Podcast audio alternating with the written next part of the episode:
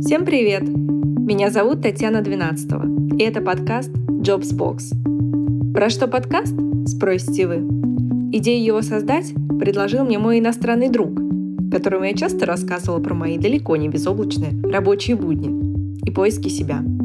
Именно тогда мы и придумали, что лучше вещать о наболевшем на аудиторию и обсуждать проблемы поиска себя, профессии, нужного работодателя, подходящей корпоративной культуры вслух с правильными людьми. Так и пришла идея подкаста, каждый выпуск которого будет посвящен новой теме. А помогать мне будет Ксюша, которой эта тема тоже интересна и которая еще станет гостем отдельного выпуска. Привет, Ксюша! Присоединяйся! Сегодняшний выпуск про карьерный коучинг. И наш первый гость – карьерный коуч Михаил Касаткин. У Михаила на сайте написано, что он социальный психолог, бизнес-коуч, эксперт по предназначению предпринимателей.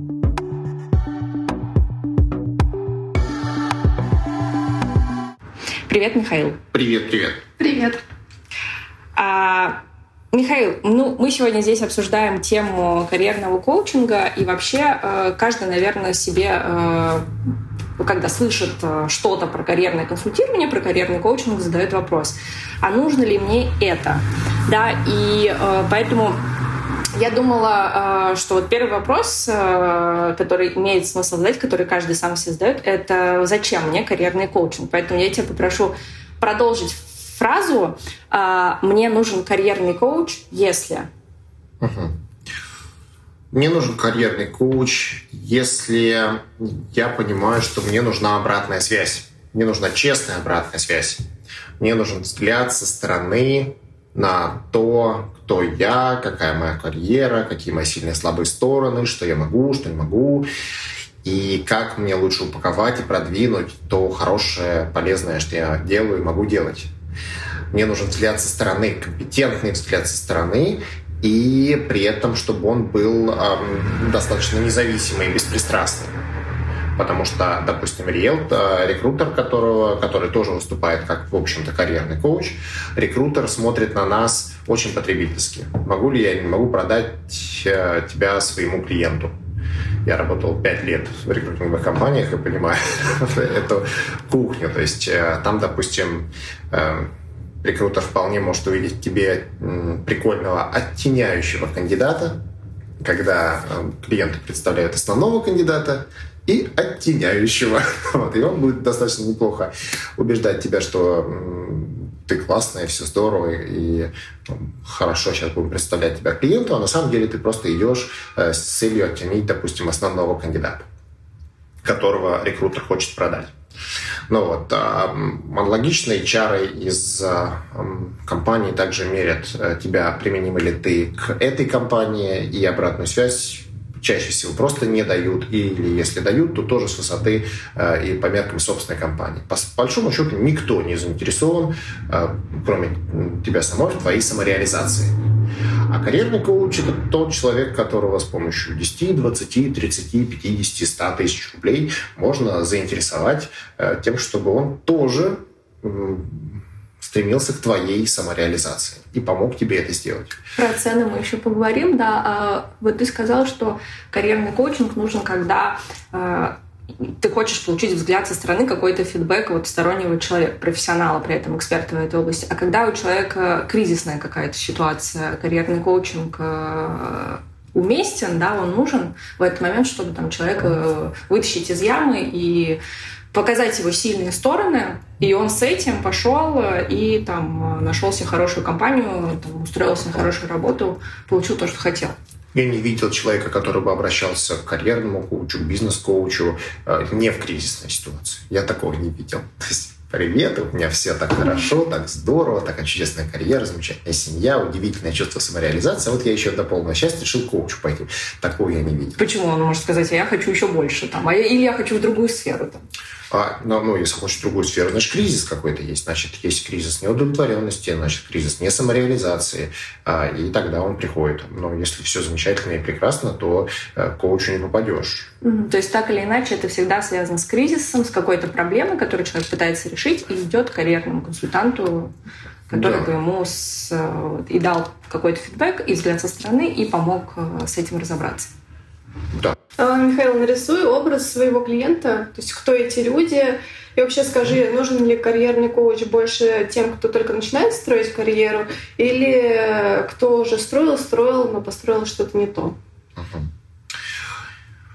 Но здесь мне придется раскрыть свою тайну.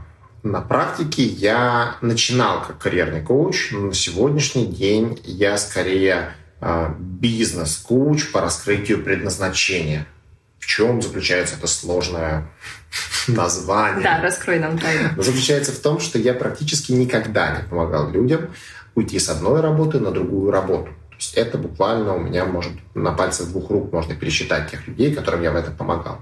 При этом я помог многим десяткам людей с началом своего бизнеса, с началом другого бизнеса, с открытием своей частной практики, с переосмыслением своего бизнеса. То есть ко мне на 90% обращаются предприниматели. И когда мы думаем о слове «предприниматель», то у нас часто возникает такой владелец заводов, газет, пароходов. Но на практике предприниматель – это человек, который работает сам на себя, работает с двумя помощниками, работает, у него небольшой коллектив из 4-5 сотрудников. То есть малые предприниматели, которые хотели бы себя немного переориентировать. А чем хорош, почему часто карьерный коуч не нужен людям, которые работают по найму? Потому что у них есть руководитель, бывший руководитель и мудрые коллеги, которые могут надавать добрых советов. Поэтому если у него возникает вопрос, где же мне взять добрых советов? У него есть его руководитель, бывший руководитель и коллеги, у которых советов полна коробочка и часто весьма дельных. А если мы возьмем предпринимателя, то у него-то как раз источников этих советов не так много. Руководителя у него нет, бывший руководитель его не поймет все равно. И коллеги у него только его собственные сотрудники. Он может посоветоваться с такими же предпринимателями, как он. Да, но все же хочется посоветоваться с каким-то человеком, который профессионально дает эти советы, как бизнес-тренер, бизнес-коуч, наставник, ментор, такие вещи. Поэтому, конечно, у меня 90% моих клиентов – это самозанятые и малые предприниматели. У меня связанный с этим вопрос, когда я готовила вопросы для обсуждения, у меня возникла такая картинка, и у меня есть люди, которые не верят в эти карьерные коучинги, не верят в карьерных консультантов, говорят, что мы сами разберемся. То есть у них действительно достаточно сильный стержень, они уверены в себе, они знают, чего хотят от жизни, от профессии, и им реально никакие советы извне не нужны, они сами в себе разобрались. Получается, что все-таки коучинг не для всех и не всем подходит.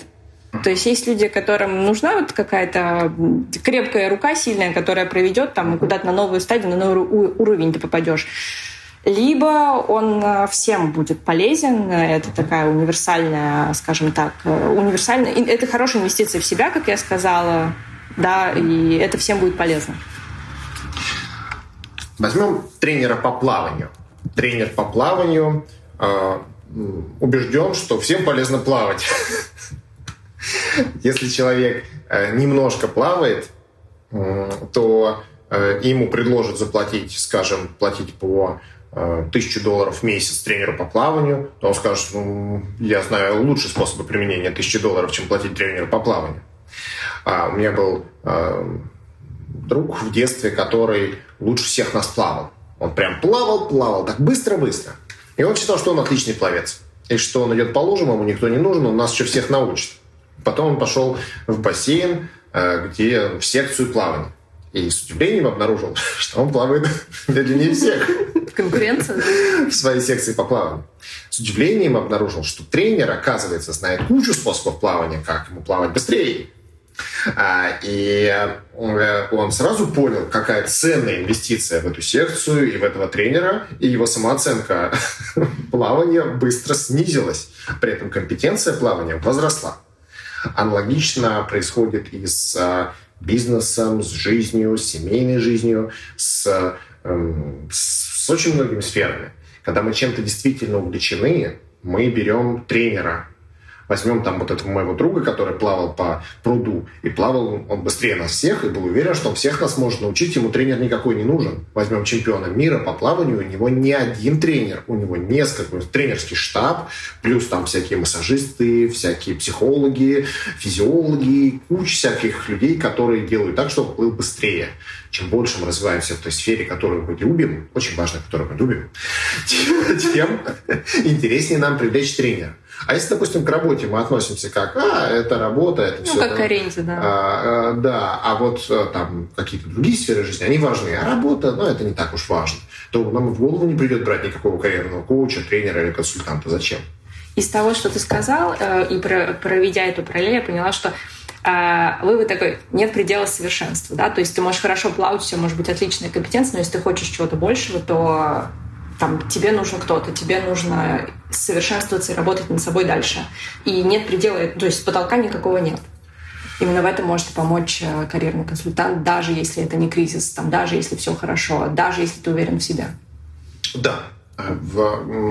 Это как известная фраза, что самоуверенность дилетантов – предмет зависти профессионалов.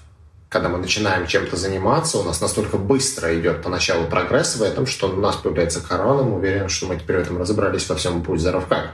Когда мы учим английский, буквально несколько занятий английским языком дают колоссальный прогресс. И мы уверены, что мы очень хорошо его знаем. И когда мы занимаемся боксом, через 5 занятий боксом нам уже кажется, что мы делаем любого на улице, что мы боксеры из боксеров. А потом происходит осознание, что там еще и расти. Поэтому часто, когда мы сталкиваемся с людьми, которые это карьерный консультант, да зачем мне, да я всех еще научу, мы часто просто видим человека, который находится в этом пике глупости, на этой самоуверенности, которая основана на пустом.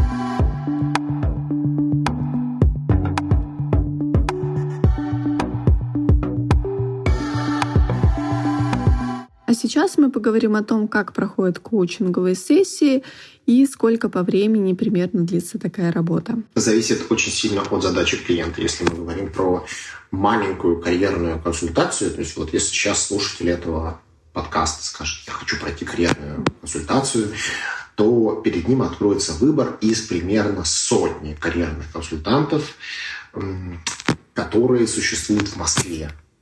Я бы рекомендовал выбирать консультанта по странной такой штуке, как химия. То есть вам нравится то, как он о себе пишет, то, как он спозиционирован, то, как он выглядит, то, как он говорит.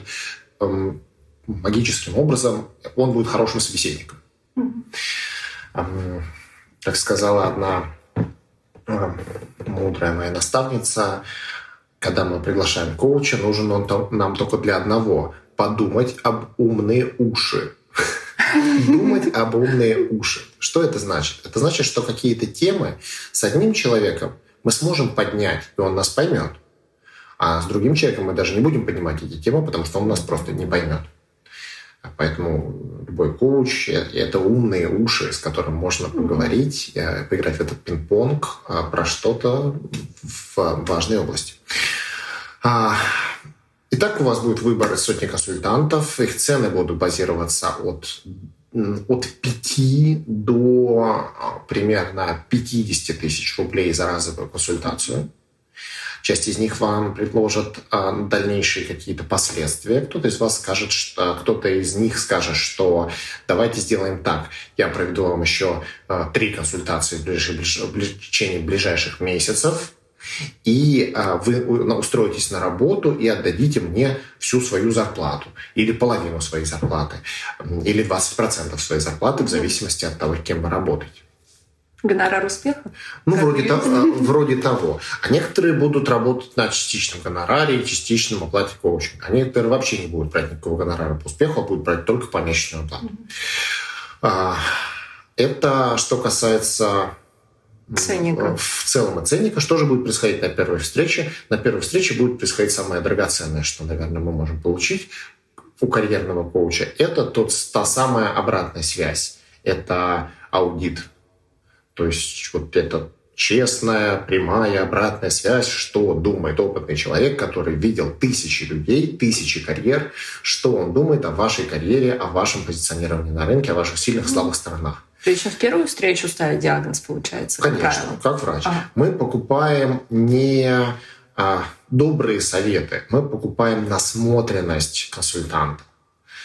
Почему в карьерные коучи идут рекрутеры, HR, большая насмотренность. Поэтому консультант, который имеет опыт работы в рекрутинговых агентствах, он, как правило, более интересен нам, чем консультант, который работал in-house HR, то есть человеком, который работал в компании. Потому что рекрутер видел много карьер, много разных историй, много разных клиентов, много разных компаний.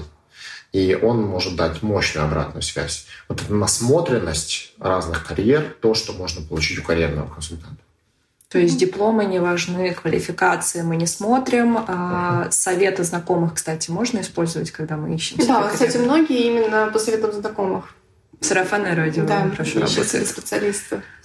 Это поможет нам, и когда мы ищем работу, надо понимать, что вообще первый источник поиска, как правило, это сарафанное радио, второй источник поиска — это отзывы в интернете, и только третий источник — это какие-то дополнительные подкрепляющие критерии типа дипломов и сертификатов. То есть это в последнюю очередь вообще идет? Да, всем пофиг, что вы там заканчивали. Интересен только вопрос, а вы можете решить подобный моему вопросу, решали ли вы уже его до этого? Да, вот, то есть важно же просмотреть еще историю успеха, которая там у него тоже, скорее всего, есть, да. Что там было с его клиентами после. Да.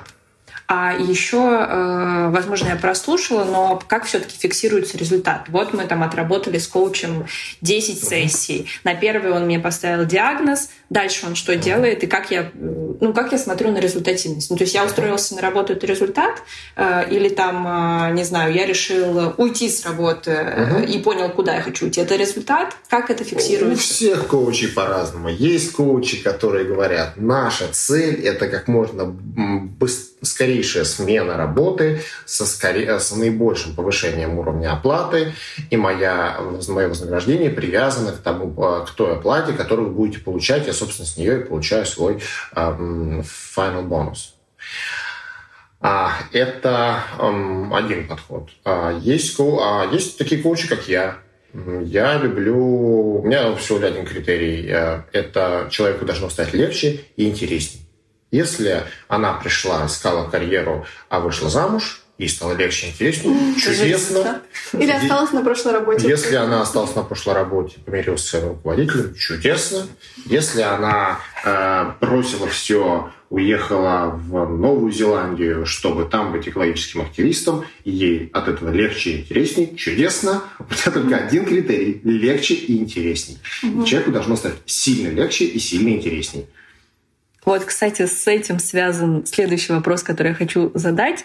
С какими запросами обращаются карьерным коучам и по каким вопросам, когда мы говорим про тебя как карьерного консультанта, все-таки точно не к тебе, да, то есть ты все-таки разделяешь там личная сфера, да, и там когда ты работаешь как психолог, например, если ты работаешь, или только карьерное консультирование, или консультирование представителей бизнеса, или у тебя для всего есть волшебная палочка? Но так как я все-таки социальный психолог, который помогает в вопросах самореализации, то это очень широкий вопрос. Но с какими вопросами очень редко, когда ко мне приходят, и в силу редкости, редко, когда я с этим помогаю, это вопросы повышения. То есть с вопросом повышения я, как карьерный консультант, не работаю. Повышение по должности, карьерный рост, повышение по службе, вот эти вещи. Есть консультанты, которые специализируются на этом. А моя специализация – это как уйти с работы и заняться любовью. То есть если человек работает на нелюбимой работе, занят нелюбимым бизнесом, а хочет уйти с работы и заняться любимой работой, любимым бизнесом, который хочет сделать из своего хобби, свою профессию, из своей подработки свою профессию, который хочет заняться любимым делом. Вот в этом я помогаю. А вот всякие такие вот... игры внутрикорпоративные, как там мне, вот Алексей Петрович, он как раз дружит с Сергеем Ивановичем, но я вот как раз уже приходил в департамент Сергея Петровича, я плохо работаю с этим. А почему? Просто негатив? Очень часто вам нужно посмотреть историю консультанта, где он процветал. Я работал в крупных организациях, престижных организациях, там Комитет Сочи 2014, корпорация Фаберлик возглавлял крупное направление, в Вартхауэлл крупнейшее экзекутив серч агентство. Но при этом во всех этих организациях я работал не так долго, там где-то 1,5-2 года, и ни одной из них не получил по-настоящему удовольствия. То есть я потом ушел в свой бизнес, потом я стал консультантом, и для меня это моя история победы. Уйти с работы и заняться любимым делом, как уйти с работы и заняться любовью, для меня это то, что у меня получилось, и я легко помогаю этим окружающим. Супер. То есть на личном опыте. Да. То же самое человек, который классно процветал в корпорации, сделал крутую карьеру, переместился несколько раз. Допустим, я рекомендовал Ольгу Лавриненко, такая есть, которая работала руководителем General Electric по Восточной Европе в Париже, будучи русской. А потом возглавляла HR-службу Boston Consulting Group. Это классный корпоративный опыт, и она хорошо помогает вот именно таким вот. Я в корпорации работаю, я хочу вот дальше, я хочу карьеру делать. Вот она прямо помогает, вот корпоративная карьера, это к ней. Вот. Как еще раз? Ольга Лавриненко. Лавриненко. Да, ее легко найти в Фейсбуке, она сейчас живет во Франции. То есть на каждый запрос свой эксперт. И как раз с Ольгой Лавриненко, когда она ко мне пришла, она сказала, я вот работала в корпорациях, сейчас занимаюсь коучингом, я зарабатываю $1000 в месяц, и что-то как-то мало. Но мы с ней поработали, сейчас она зарабатывает, наверное, раз в 15 больше. Поэтому это как раз история, как уйти с работы и заняться любовью. Но она достаточно хорошо разбирается и в том, как на работе работать. Со дна. Да. А сколько в среднем длится работа с клиентом? А у карьерного коуча работа с клиентом длится 2-6 месяцев.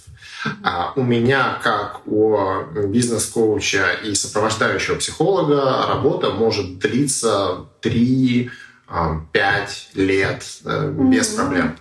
И как часто вы встречаетесь с клиентом? Каждую неделю. Это вопрос личного советника. То есть я работаю как персональный советник, и есть порядка 10 людей, которых я так веду. Порой кто-то из них берет отпуск, порой кто-то приходит внешний, порой кто-то уезжает из страны, и мы с ним больше не видимся. В общем, разные истории. Но, тем не менее, это длинная история. Кто-то работает со мной пару месяцев, потому что ему нужно через что-то пройти, а кто-то очень на долгий срок. То есть всем нужна такая длительная консультация по времени. Может такое быть, что, например, вы встретились один раз, и это помогло? Может быть. Конечно, может быть. Здесь вопрос, что я выступаю, мой жанр — это психологическое сопровождение жизнедеятельности. То есть моя задача — стать для человека очень полезным советником, который помогает ему двигаться быстрее, чем он двигался без меня. При этом нет зависимости от психолога, а есть такое вот усиление. Это не менторство? Часом. Это в том числе похоже и менторство, и коучинг, и наставничество, и психологическое сопровождение. Это смешанный жанр. Если мы возьмем чистого карьерного коуча, то у него, конечно, он очень узко заточен на задачу. Человек пришел, аудит резюме, что я хочу, сильные и слабые стороны, посмотрели, определили цели, ударили по целям, в одной цели попали, закрыли, ура, остались.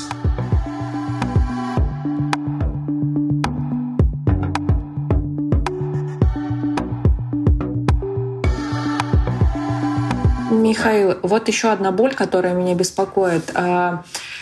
Очень пугает меня, и, наверное, зрители тоже будут слушать и говорить, карьерные коучи, у всех одинаковые шаблонные советы, выбрось 10 вещей из квартиры, составь план из 100 целей на 5 лет ближайшие, или напиши список своих достижений и все остальное. То есть многих, наверное, будет пугать то, что шаблонный подход ко всем клиентам, а мы можем говорить все-таки об индивидуальном подходе к каждому клиенту. Вообще то, что ты рассказала, это не совсем карьерный коуч. Это скорее что-то в области лайф-коуч. То есть это, конечно, очень полезные штуки, которые только что ты озвучила. Нам всем полезно выкинуть хлам из дома, старых позвать друзей. Нам полезно написать 100 целей на жизнь. Или правда облегчает жизнь, иногда это делал. Да.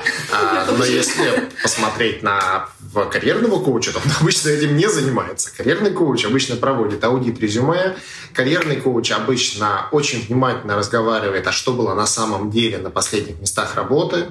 Карьерный коуч выясняет, а что человек сам хочет, достаточно мощными, точными вопросами, помогает определить целевые организации, в которые может.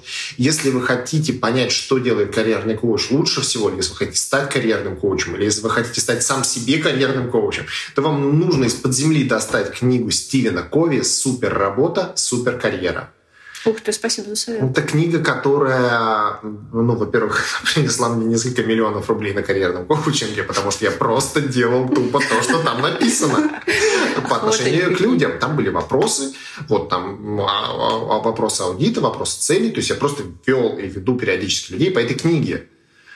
Поэтому хотите стать сам себе карьерным коучем, берите книгу «Супер работа, супер карьера» Стивен Кови. А можно я задам вопрос тогда? У меня там он был точно в списке про мотивационные книги и коучинг. Я просто за себя знаю, когда мне плохо, и там у меня какой-то кризис, у меня есть выбор взять, почитать мотивационную книгу, мне станет легче. То есть я реально подделаю там какие-то упражнения, я реально составлю какой-то список моих проблем и как их решать. То есть выполню пошагово все инструкции, которые в этих книжках есть, она мне поможет. Эта помощь будет действовать ровно 2 недели, может, даже месяц. Потом, скорее всего, эффект пройдет. И почему я не могу взять и прочитать мотивационную книгу? Мне и коуч никакой не понадобится. В чем тогда? Это же по-разному работает немножко. Да. У меня есть даже специальный клуб по чтению мотивационных книг. К вопросу, почему клуб? Потому что очень важно окружение. Есть такая штука, как стыд. И одни и те же вещи в одном и том же окружении, это вообще западло, а в другом окружении норма вообще. Там, допустим, курение травы среди людей, которые очень сильно прикалываются по ЗОЖ, осознанности и какой-нибудь трезвости мысли. И они такие: мы за трезвость, мы за ЗОЖ, а ты тут траву куришь. Как нехорошо. А при этом курение травы среди каких-нибудь музыкантов, наоборот, ты что, не куришь? Как-то так. Это какой-то ненормальный. И одно и то же проявление. В одном кругу это просто ты дно, а в другом кругу это ты вообще молодец. Аналогично с мотивационными книгами. Недостаточно прочитать книгу. Нужно попасть в окружение тех людей, для которых то, что написано в мотивационной книге, это норма. Если, допустим, вы работаете в коллективе, который немного токсичный коллектив, то вся философия людей, которые находятся в этом коллективе, противоречит мотивационной книге. Они говорят: нет, мы привыкли жить как жертвы, мы привыкли высовываться, нет, мы привыкли подстраиваться, нет, мы привыкли подлизываться, нет, мы привыкли надеяться, что полетит волшебник в голубом вертолете и бесплатно покажет кино. Мы привыкли ко всему этому, и мы считаем это нормой. А если ты не живешь так, то это видно по твоему выражению лица. Что ты такая, самая умная, что ли? И начинается... Книжку прочитала. Так и начитаются там этих книжек. Там всякую фигню пишут. А если ты еще расскажешь, что к коучу сходила, на тебя вообще посмотрят. Извращенка, конечно.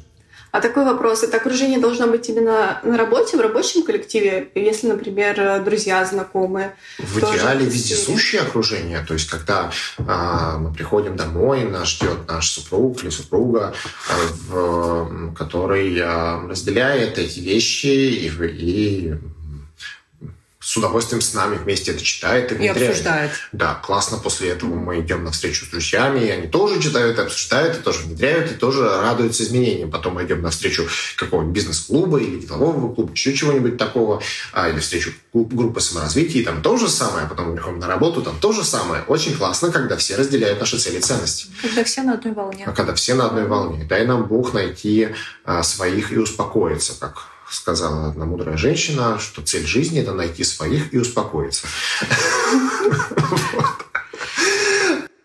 И, конечно, мы поговорили про эффективность онлайн-встреч с карьерным коучем, потому что коронавирус никто не отменял.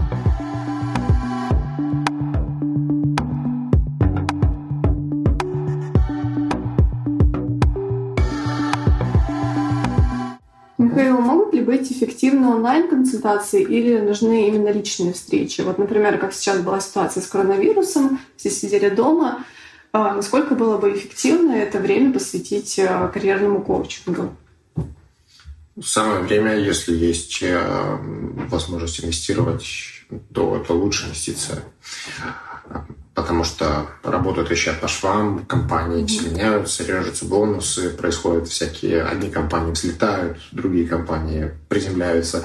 И замечательно, поэтому в карьерном коучинге присутствие очное, один на один, оно не принципиально, не значимо. Mm-hmm.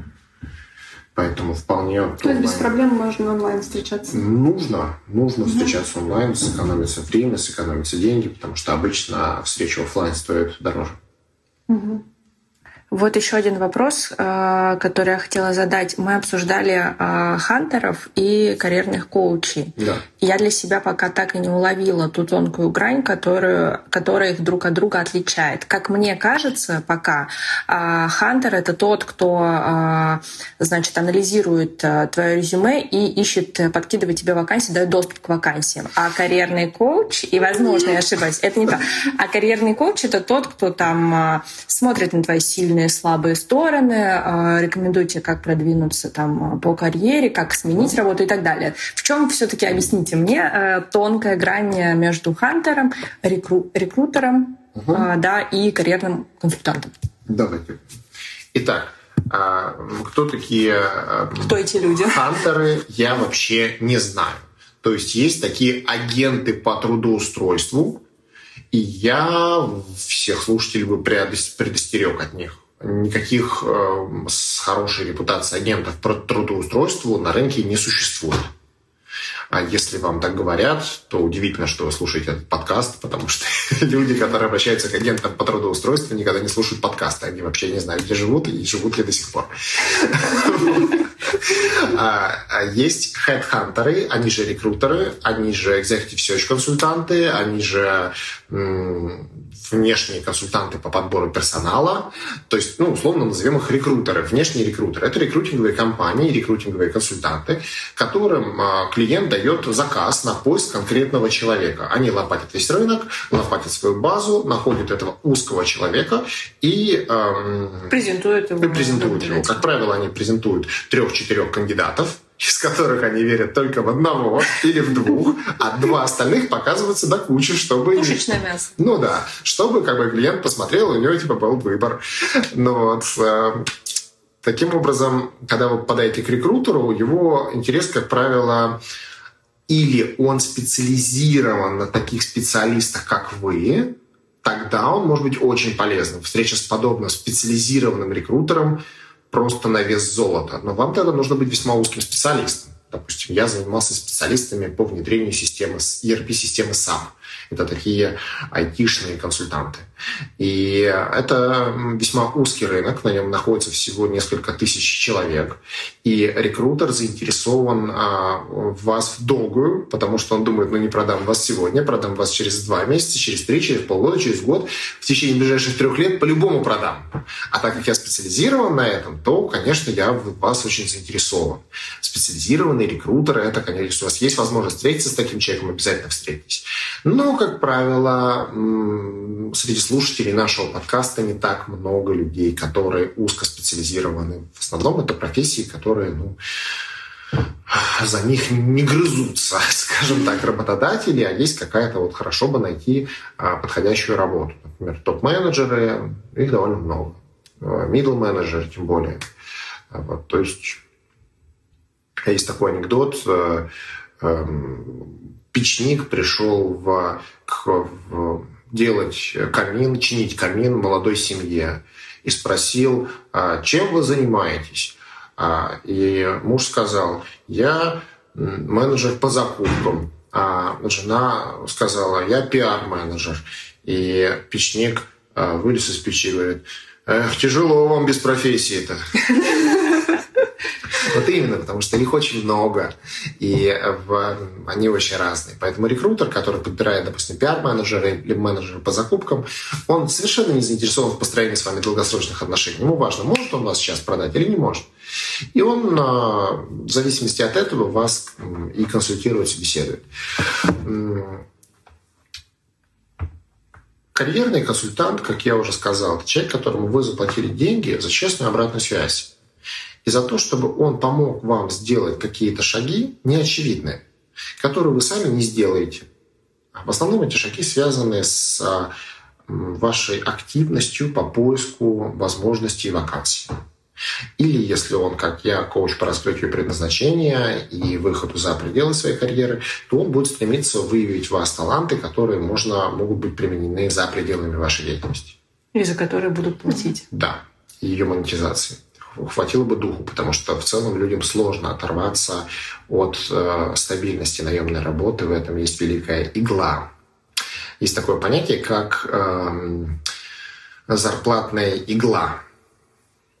Как правило, люди, работающие на зарплате, они в силу ритмичности поступления зарплаты привыкают к этим финансовым вливаниям, и они уже не могут с них слезть, потому что любой потеря этой стабильности придет к большому финансовому дисбалансу. Однажды ко мне пришел человек, он работал в Сбербанк, и мы с ним разговаривали. Я говорю, вот знаете, есть такое понятие, как финансовая игла. Расскажите, пожалуйста, вот сейчас ваша финансовая игла, вот, какая вы в Сбербанк? Он говорит, $1 миллион в год. Вот, и мы снимали его полгода с этой иглы. Тяжело было? Это как люди с зависимостью, то же самое? Да, но благо, что в отличие от зависимости, допустим, обычно в зависимости сложно найти какую-то замену. То есть, если человек, допустим, курит или он употребляет кокаин, то... ладно, пусть идет и занимается спортом. Вот замена. Аналог, объясните это героиновому наркоману, например, что занимайся спортом. Вот он улыбнется. Аналогично здесь. Но благо в финансовой зависимости есть возможность найти другую финансовую зависимость. Вот, и он успешно стал представлять в России зарубежную корпорацию и открыл здесь ее представительство.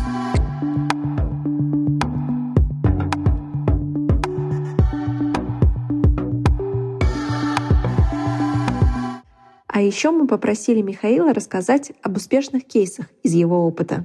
Наверное, стоит посмотреть какие-то карьерные истории. И наиболее для меня вдохновенная история... несколько есть историй. Егор Жебин находится у меня на сайте. Он смог очень круто развить свою компанию. Он решился уйти из найма в крупной окологосударственной пиар-маркетинговой компании. И у него был только один клиент, который...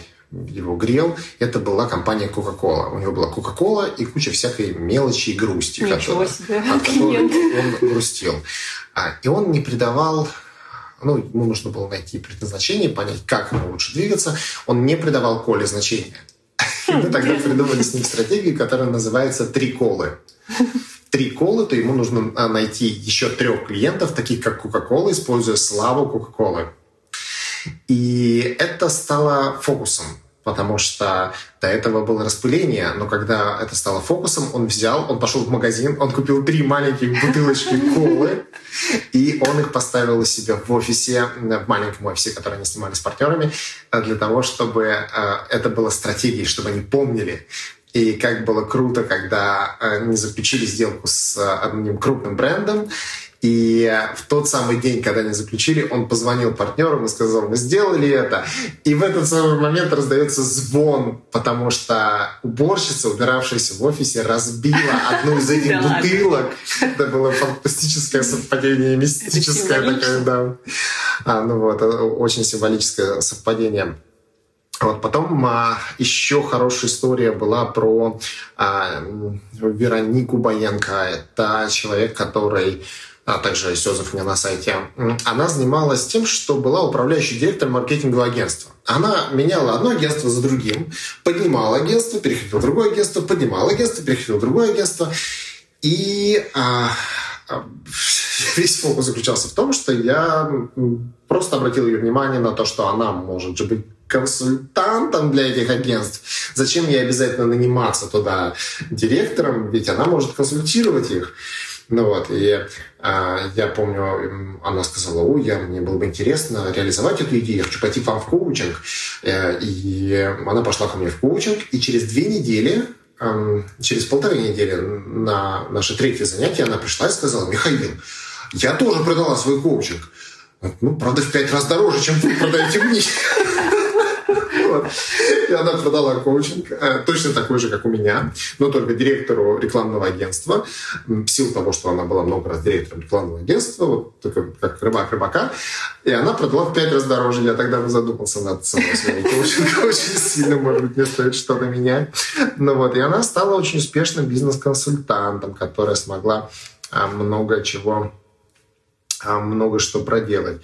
Что ж, подведем итоги и давайте сделаем так, чтобы каждый из нас какие-то свои выводы, которые он вынес из сегодняшней беседы, озвучил. Что для себя я поняла после сегодняшнего нашего разговора? Я поняла, что карьерный коучинг — это скорее полезно, чем вредно, и это очень хорошая инвестиция в себя. Это всегда имеет значение, потому что это взгляд со стороны стороннего человека, который дает тебе хороший фидбэк. Карьерный коучинг — это как образование, и я бы это отнесла к самообразованию.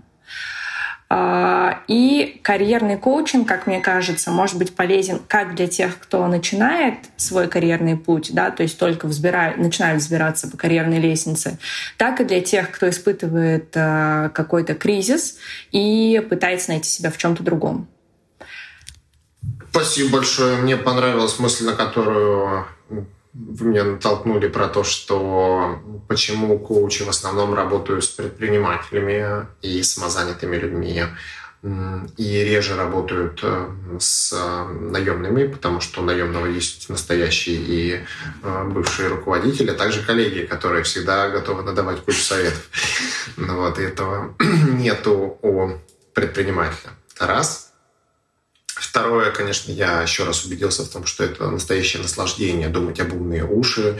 Сегодня у меня прямо 4 умных уха, причем еще очень красивых. И, конечно, одно удовольствие разговаривать в такой компании. И третье, наверное, я очень благодарен за то, что рассказывая о своей деятельности, мы очень хорошо понимаем себя, мы начинаем слышать сами себя. По сути, я благодарен вам, прекрасные девушки, за то, что вы сегодня мне устроили маленький карьерный коучинг. Всегда рада. Что я для себя вынесла из этой беседы? Во-первых, то, что карьерный коучинг, он нужен не всегда и не всем. Он полезен лишь в тех случаях, когда человека что-то не устраивает в его карьере. Он не получает удовлетворения от своей работы, либо столкнулся с профессиональным выгоранием, либо хочет получать побольше денег, но при этом не понимает, в какую сторону ему двигаться. В такие моменты очень важен взгляд со стороны.